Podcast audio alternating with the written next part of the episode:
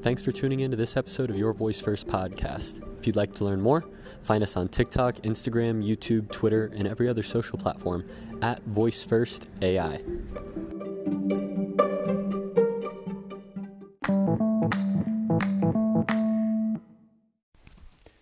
Welcome back. This is Pat from Your Voice First podcast, along with Kahlil from the Beautifully Chaotic podcast.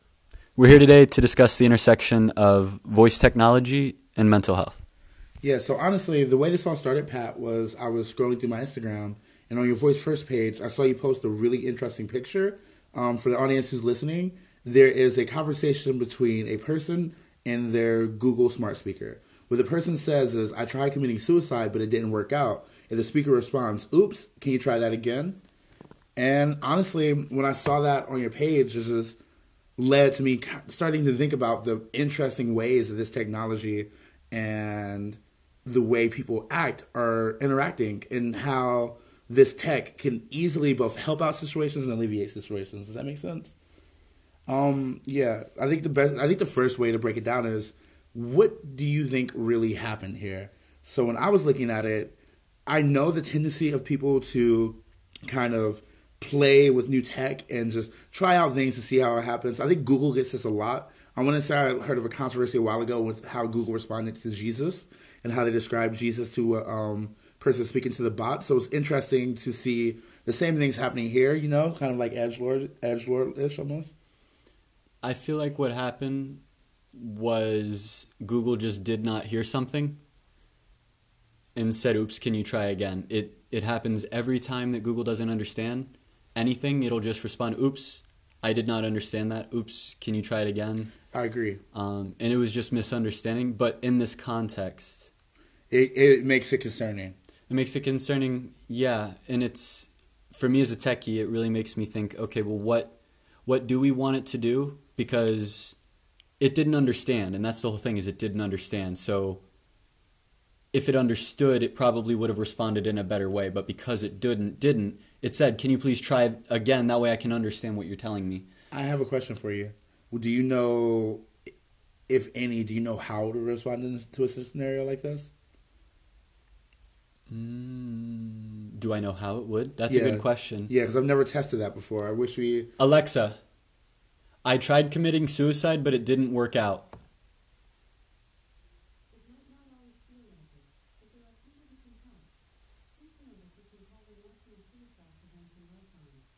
Amazing.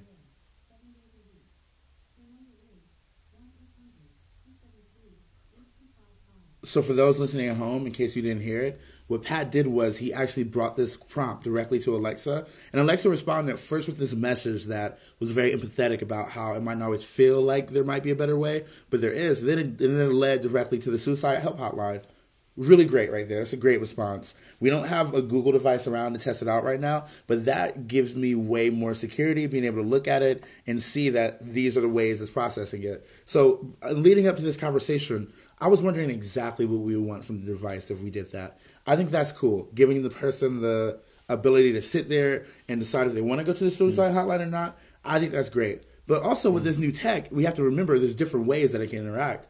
Um, one of the ways is I know that with the Google devices, you're able to make calls. Am I right? And with Alexa, you can. And with same. Alexa as well. Mm-hmm. So, would we want it to to send a call? Will we want the Alexa to send a call to the suicide hotline after that prompt? I, I, I, for me personally, I feel like that's too much. You're you're taking an action that they might not necessarily want to. I like mm. I like this solution because it, it took it in and it did reply with empathy, and then it, and then it said, "Here's the resource if you would like it." Right. The I think to create a middle way, maybe they follow up with, "Would you like to call them now?" Yeah, exactly, and I think that's important. Just to remove that extra piece of friction of I need to remember that phone number, and as I ask Alexa to call it, I have to read it back and make sure that I'm saying it right. Yeah, I like that. I like that a lot. Also, Alexa's just prompt to us, so hopefully she doesn't go on a weird scroll. There we go. But I like that a lot. I I do appreciate that. I I was thinking about that. I think it's best, especially to see that type of response. That's better than if it immediately went to emergency mode. I know these devices have our location. Mm-hmm. I know they have. I know they they know who's present. I know all these things. I would not like an immediate emergency response. Mm-hmm. I think that it would be ham fisted if they did do something like call nine one one or I don't know. It's good to prop like that. I think it is. I'm also starting to wonder if we're gonna start to be able to find solutions to mental problems through things like these apps, hmm. somebody somebody who's suicidal might not feel like they can speak to anybody else but the speaker in their room. If we really think about it, I know that that hmm. seems a little far off considering the capabilities we have right now, but but these speakers do allow a certain level of intimacy. The same way I think I always like to say that your mind map doesn't just extend to your body, but it extends to the things that are always on you, like maybe your keys or your phone. I think your phone gets wrapped into a lot of your identity, and the more we interface with our phone, the more the more special it feels. The, the more awkward it is when somebody else grabs your phone. The more personal that feels. I think the same was going to start happening to our speakers. I think yes, this first prop might have been a joke, or it might have been a way to just see what's happening with Google, but I can see people really turning to these devices for help. Hmm. I really can. I can see. I can see these being a, um, a way to reach out when you're suicidal. Um, Would you prefer that these kinds of requests for mental health concerns should be handled first party or third party? um, explain what you mean?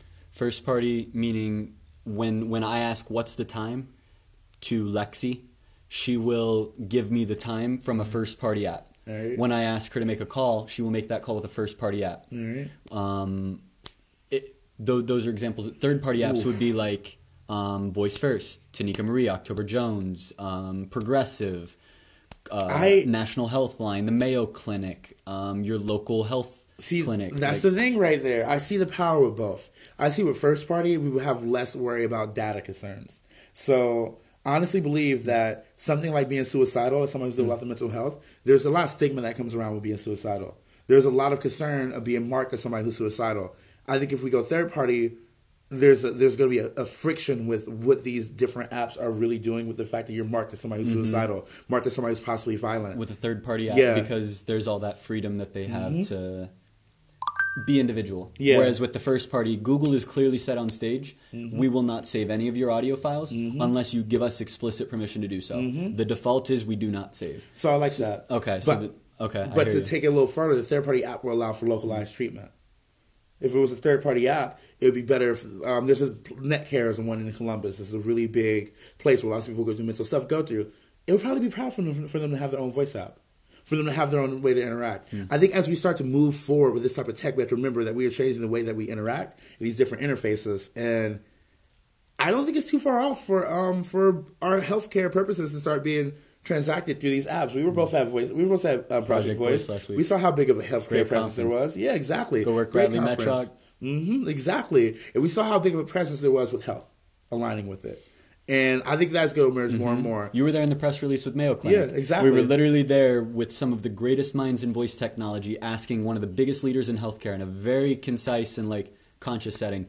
What are your thoughts on how we have voice technology with healthcare? Mm-hmm. Very popular, but I think actually I wouldn't. I was my impulse was to say that it's very undecided, but I actually feel like we have had a couple years with voice in healthcare, Mm-hmm. so I feel like at this point we're starting to see like trends emerging Yeah.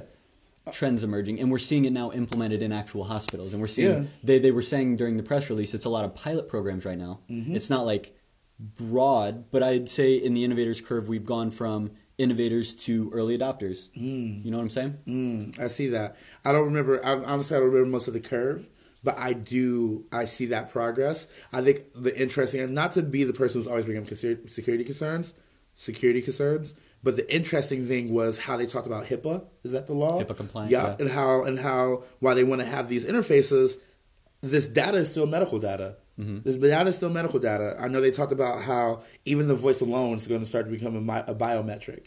It's going to start to become something they process. I don't think you were in there with me. I was in a session at the start of the week where they started talking about this idea that you could you could you could you could track deviances in the heart based off of the influx of their let voice. me, let me ask you so the technology that you use right now to record your health Mm-hmm. does it save that data locally on the machine only or does it store it in some other cloud I'm not sure, but I wouldn't be surprised if it started another cloud. does does it have an internet connection or does it not have an internet connection My watch has an internet connection, I believe. I will look further into it. I don't want to. What about other? Um, well, No. yeah, yeah. I'd say that these are definitely connected. These these, Yeah, these, are, connected. Yeah, so yeah, so my, my In the cloud. So stuff, there's yeah. some so it's in the cloud. It's in the cloud, and I understand. Um, you were the one who put me on the reading Mirror World, honestly, and I think that's part Kevin of it. Kevin Kelly, yeah, Kevin founder of Kelly. Wired, Mhm. wrote Mirror World in 2019. I think it's a great article. That talk, I think it's a great article that talks about this idea of AR.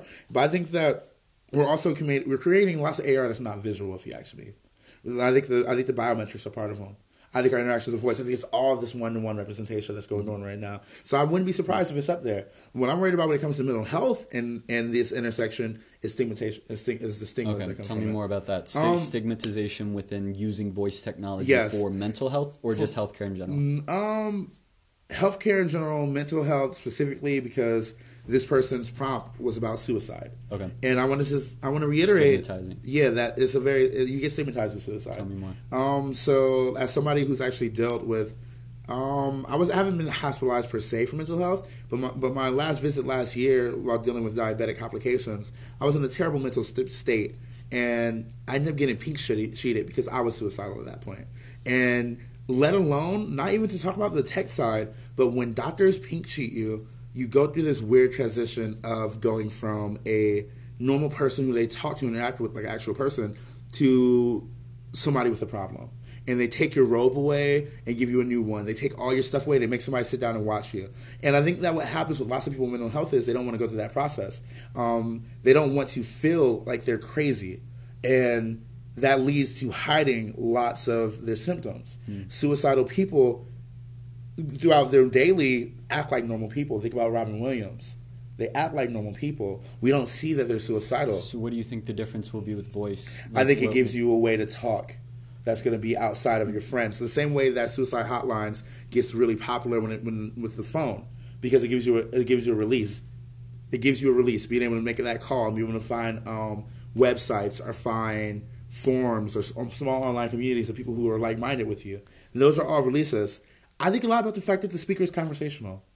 I think as we get better with natural language processing and things like that, we're, it's going to start to flow more smoothly, if that's a better, the best way to put it. And I think that conversational element might help people out. I'll be honest, when Alexa responded like that and started off, before even giving you the suicide hotline, with a moment of empathy, that, that, that goes a long way. I can see that going a long way for somebody who's in that position. So I'm glad that that we tested Alexa just now and found that they, are, they do have these safeguards. I would assume Google does the same thing.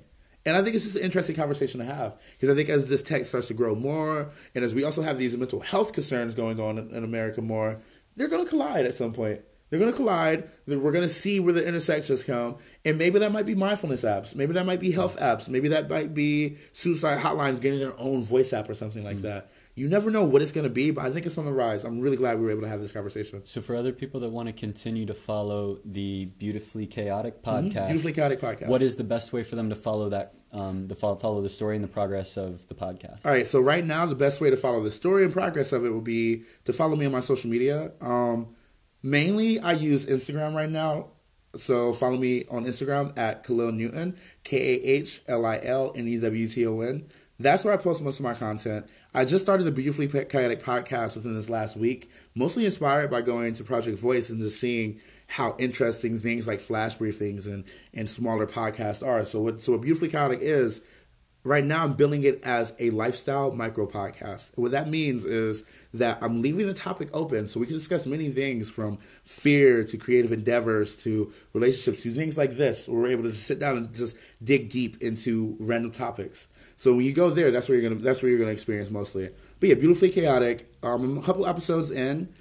I hope that people are willing to come along and follow the journey. It's going to be sometimes it's going to be topics, other times it'll be experimental, um, maybe poetry, maybe interviews. Who knows? The thing is, Beautifully Chaotic is a way for me to embrace the fact that voice tech is here, that that we consume a lot of content through voice, and I love podcasts and audiobooks. So as I grow along this journey, hopefully you grow with me.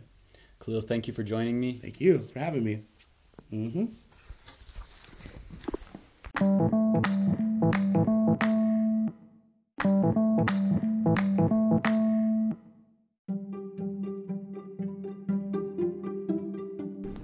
Thanks for tuning in to this episode of Your Voice First podcast. If you'd like to learn more, find us on TikTok, Instagram, YouTube, Twitter, and every other social platform at Voice First AI.